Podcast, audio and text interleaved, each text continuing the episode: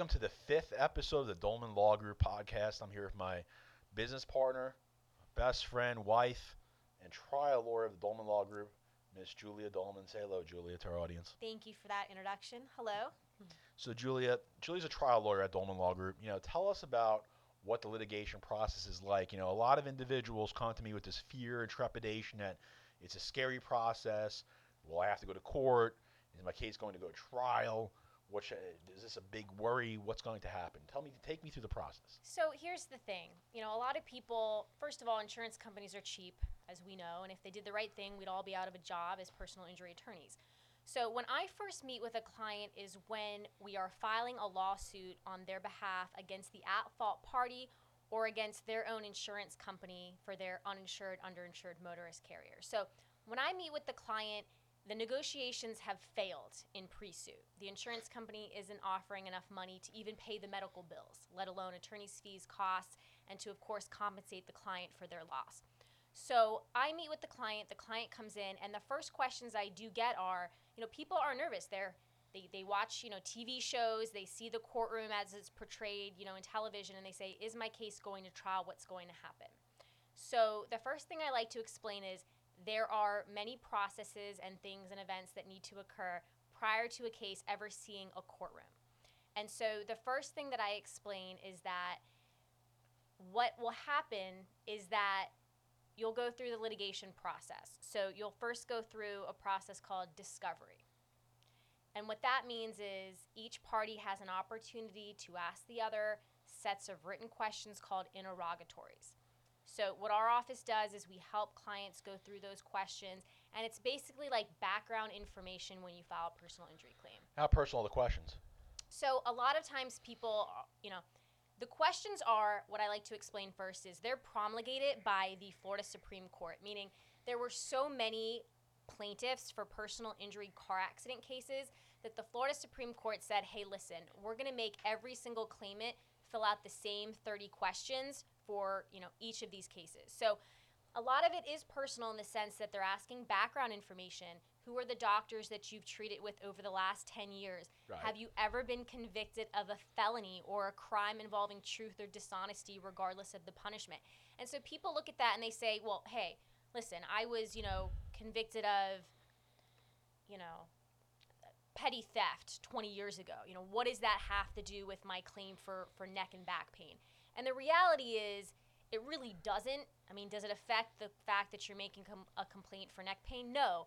But what people need to understand, what I try to explain to them, is that when you file a lawsuit, when you initiate litigation in the state of Florida, you open yourself up to the defense finding out things about you, basically everything about you, short of things that are obviously privileged by, you know, the attorney-client privilege and things of that nature. So the questions are personal in nature, but the scope of discovery in Florida is very broad, and so they're allowed to ask these types of inquiries. What is off-limits?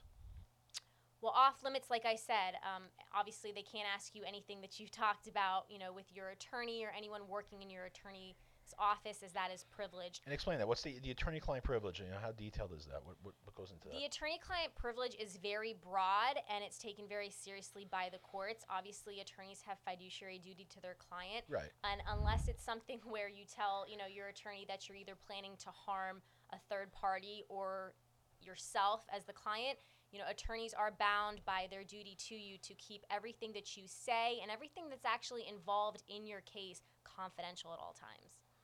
So then after we're done with discovery, you know, let's just say after we're done with inter- interrogatories, what comes next? So after interrogatory questions are answered, typically what happens, you know, behind the scenes, at least if you have a good defense attorney on the other side, is that they're going out and they're subpoenaing all your medical records. Of course, as a matter of course, when we send out a demand in pre-litigation, we send out your, your medical records that are associated with the injuries that you're claiming. But the insurance company is also going to want to gather all of your prior medical records. So in those interrogatories, when you talk about your primary care physician that you saw ten years ago, guess what? The defense attorney is going to go out and they're going to send out a subpoena to all the doctors that they can find on you so that they can gather all that information. And really what they're doing there is they're trying to check off all their boxes to ensure that you don't have similar complaints in the past, or if you do, so that they can evaluate your claim based on any pre-existing issues that you might have. So after all that information is gathered, typically what they'll do is they'll set you for what's called a deposition. Tell me about a deposition. What is the, what goes into deposition? What can be expected? How scary is the process for someone who's never gone through this before? So there's nothing, you know, I always tell people there's nothing to be worried about. It's not like, you know, what you see in T V with someone pounding on the desk saying you can't handle the truth or things of that nature. Um, typically, it's very professional. Um, a defense attorney is there simply to do a job. And basically what a deposition is, and we at Dolman Law Group obviously always sit down and spend several hours with our clients going over deposition questions to expect and the best ways to go about answering them and everything they need to know. But typically what you'll have is you'll have yourself as the plaintiff, and it'll be at a neutral uh, location such as a court reporter's office. And you'll have a court reporter there, that's the stenographer, they're the person taking down a transcript of the questions and answers. And then you'll have a defense attorney that's essentially asking you questions about your prior medical history, any prior personal injury claims that you might have had, the accident that you've been involved in that's the subject of this litigation, your medical treatment that you've received, the effects it's had on your case, everything that they're going to want to know to evaluate your case and to decide whether or not you're going to present fairly at trial as a good witness and how to go ahead and financially evaluate your case as well. So after the deposition, what can be expected? So, and let me just back up, because a lot of times the first question that I get from people is, how long is this process going to take? Yeah, how long will it take before I see a check, Miz Dolman? I mean, clearly people want to know when they're going to be compensated for their loss. And there's two real answers to this question. Right. The first part is, what I tell them is that ideally what the court system says mm. is that from start to finish, yeah. start being the filing of the actual lawsuit and not the accident itself, but from start to finish, the process should ideally take a year and a half. Now, what oh. I have learned through our own practices, right. and we move cases as quickly as possible. Yeah, we do. Is that it takes approximately ten months to get from filing of the complaint to your cases resolved either at mediation or shortly thereafter. And so to go back to your initial question, which is what happens after the deposition, it's a process called mediation that we're then required by the courts to go to before you're allowed to go to trial. So after you're done with the deposition, you notice the case for mediation. Correct. And then what happens? You we obviously it takes a little while to get that coordinated through both the mediator's calendar, defense lawyer, and our calendars. And once we get that scheduled, usually how long after deposition does that occur? So typically you're seeing a mediation scheduled between three and five months post-deposition. And that's, you know, for Dolman Law Group here, again, we move cases as quick as possible because clearly we work off contingency fees in personal injury cases, meaning we don't make a living and get compensated until cases resolve. So I always tell people, look, it doesn't benefit me to take your file, meet with you, and then put it on a shelf for a year and let it sit and collect dust, because personal injury claim- claimants are not putting retainer, you know, up retainer agreements up front. Uh, we work when a case resolves is when we get paid as well. So we move them as quick as possible. And typically, you know, we're on the phone with defense attorneys trying to get mediation scheduled on the books. And you'll see it around, you know, four to five months after your deposition to allow the defense the opportunity to, again, ensure that they're collecting all the evidence that you've produced from your deposition in terms of prior medical records and things of that nature. Take me through the mediation itself. You know, I walk into mediation. What can I expect that day? What happens? You know, it sounds scary. You know, who's going to protect me and who's going to look out for my best interest, and what do I do? So the mediation. You're all of one hundred pounds, so what do you do there? So what I always tell clients for a mediation is, is actually, you know, the best part of your case, because it's simply an informal settlement conference. It's the best opportunity to get your case resolved.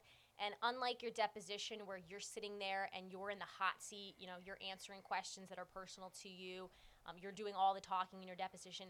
At the mediation, you're simply there. You don't actually have to speak as the plaintiff. Uh, it's simply a, like I said, a settlement conference. So basically what will happen is you'll be in a conference room setting, and you'll have your attorney on your behalf, and then you'll have a defense attorney or two, depending on how many are on your case, and an adjuster from an insurance company who's the person with the check writing authority to right. resolve the case. And then you'll have a neutral third party who is the mediator. And the mediator has no interest in the outcome of your case. They are simply there. What's his job or her job? Him or her, he or she, I mm-hmm. should say, is simply there to facilitate negotiations between the parties. So They're not a judge or an arbitrator. They're not a decision maker. They don't listen to evidence and decide, you know, the defendant was at fault or the plaintiff was partially, you know, at fault as well. Uh, they simply listen to both sides' presentation of the case. And then the parties break up into two separate rooms. And the mediator acts as, like I said, a facilitator of negotiations and goes back and forth between the parties with numbers, offers, you know, and demands in attempts to resolve the case. How long does that process take? So the mediation process itself can be anywhere between an hour and three or four, depending on the complexity of the case and depending on whether or not it's ever having, you know, having a shot at resolution. If a defense comes in and an insurance company says, look, we're not paying you much of anything and we value the case more than that, there's not really much to talk about, and the mediation will quickly impasse. Okay, and I know this is uh, kind of a general overview, so uh, there's a lot more specific items that go into litigation itself, but take me through one item in particular that uh, I'm often asked about. You know, uh, people ask, stop me all the time and, you know, say, Matt, tell me, what is a proposal for settlement? You know, what does that mean? How is that a tool to get a case resolved? What are the implications of a proposal for settlement? I mean, I was there just the other night in a grocery store, and uh, you know, this nice lady stopped me and she said, I know you do practice personal injury law, and I have a personal injury case going on right now with another car accident lawyer in town. Sadly, she didn't choose us, but what is a proposal for settlement, Mister Dolman? And I was like, you know, I talked to Julie about that. I mean, I knew the answer, but uh, all kidding aside, explain. So proposals for settlement are creatures of Florida statute. Right. And there, there's also a Florida Rule of Civil Procedure, which, which governs a proposal for settlement, or a P F S for short. And essentially what it is is this. What the law says is that after ninety days in litigation, meaning ninety days after the lawsuit is filed, either party can serve upon the other what is called a proposal for settlement. Now, prior to proposals for settlement being filed, each party can always call up the other and, you know, make an offer to resolve a case or make a demand for policy limits or things of that nature. And the other party can say, hey, no, I'm not interested in resolving, hang up the phone, or hey, no, we're not going to pay you that, you know, move on. Um, and there's no financial ramifications for declining those types of offers or those types of demands. And that's where a proposal for settlement is distinguished. So in a proposal for settlement, if it's served upon you as the plaintiff or as the defendant, you have thirty days to accept the proposal. If you accept the proposal within thirty days, that's it. Your case is settled, it's resolved, everyone goes on their way, and the case is done. If you do not accept the proposal, and just for purposes of easy math, as if I as the plaintiff serve a proposal to the defendant in the amount of ten thousand dollars, the defendant has thirty days to accept the proposal. If they don't accept their proposal and you go to trial and you get a final judgment after a jury verdict that's twenty-five percent or more than the amount of the proposal, the defendant has to pay my attorney's fees and costs associated with trying the case from the date of filing the proposal. So basically what the law does, it's punitive in nature. It has punishing a party who could have settled a case, had the opportunity to settle the case and didn't, makes the other party drag out the case and go to trial, and a jury of six peers agrees with me as the plaintiff that my case is worth in excess of ten thousand dollars and you should have, could have, and probably would have now resolved back in the day. So they're going to punish you by making you pay uh, certain fees and costs. And it is important to note that it works in the inverse, in the sense that if a defendant filed a proposal for settlement to a plaintiff, say ten thousand dollars, the defendant, if the defendant got a final judgment that was seventy-five percent or less than the amount of the proposal, so seventy-four thousand ninety-nine dollars or less, the plaintiff could be responsible for paying the defendant's fees and costs. So it's a it's a cost and fee shifting statute that has legal and financial ramifications, so they're taken very seriously, and they're also a very good opportunity to get the case resolved if the defense is not being amenable to negotiating after litigation. We're at mediation. We cannot get the case resolved with a fruitful outcome. What can be done next? What happens next? When does the case go to trial? So the next step in the case is to set the case for trial. Right. And once you get the case set for trial, the court will put out an order that has all the relevant dates that each party needs to abide by for certain things. So there's witness and exhibit lists that need to be exchanged, expert disclosures. Each party needs to tell the other side what experts they have hired, and that'll give each party the opportunity to depose those experts, to develop their case, to figure out what those opinions are going to be, and then just prepare the case for trial. I mean, it's it's a lot of work that goes into it in terms of coming up with demonstrative exhibits to really kind of demonstrate to the jury the extent of your plaintiff's injuries.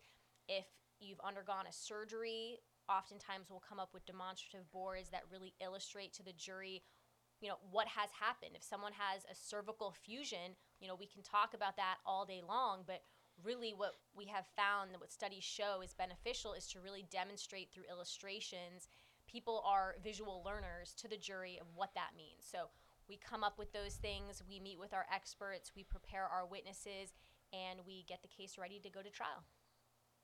And what is that process of getting a case ready for trial? What does that mean? Well, like I said, so you're going to want to take the depositions of the experts that are involved on the other side. Uh, you're going to want to explain to your client uh, really what to expect in terms of, you know, there is no guarantee as to an outcome. Every case is going to have pros and every case is going to have cons. But when you are left with a position that the insurance company has left you with no choice, they're not making a sufficient offer, and you're forced to go to trial, Uh, you present the case as best possible on behalf of your client. We will conduct focus groups, uh, which is basically essentially uh, paying just members of the community uh, to sit down and to hear the facts of the case. And what it does for us as trial lawyers is it really helps center on what are some of the issues that a potential juror might take issue with. Because as lawyers, sometimes we get caught up. We've been living with these cases and working with them for years.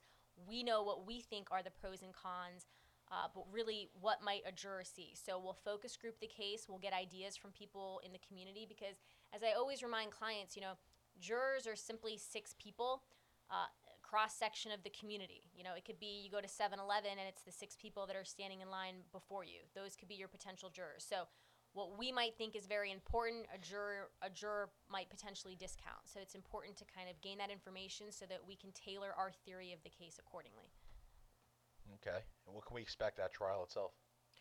So at trial itself, what will happen first is there'll be a, a day of what's called voir dire, uh, which is when you actually pick or exclude members of the jury. So oftentimes uh, in Pinellas County, you'll get a panel of twenty-four individuals that have been called for jury duty. Um, and again, these are people that are eighteen years or older without felony convictions that simply have a driver's license. So it could be, you know, again, look around, six people. Those could be people on your panel. And essentially what we're allowed to do as trial lawyers is we're allowed to conduct an examination of the panel.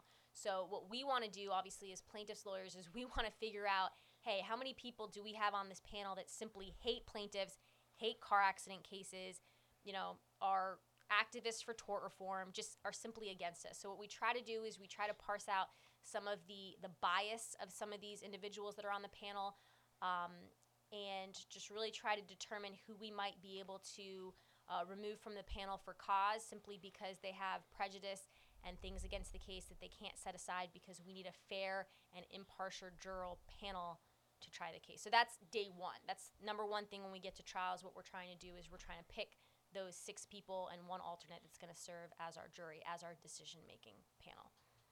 And then as the trial goes on, what do we expect? So as the trial goes on, you're going to hear a presentation of witnesses. As plaintiff, it is our burden of proof.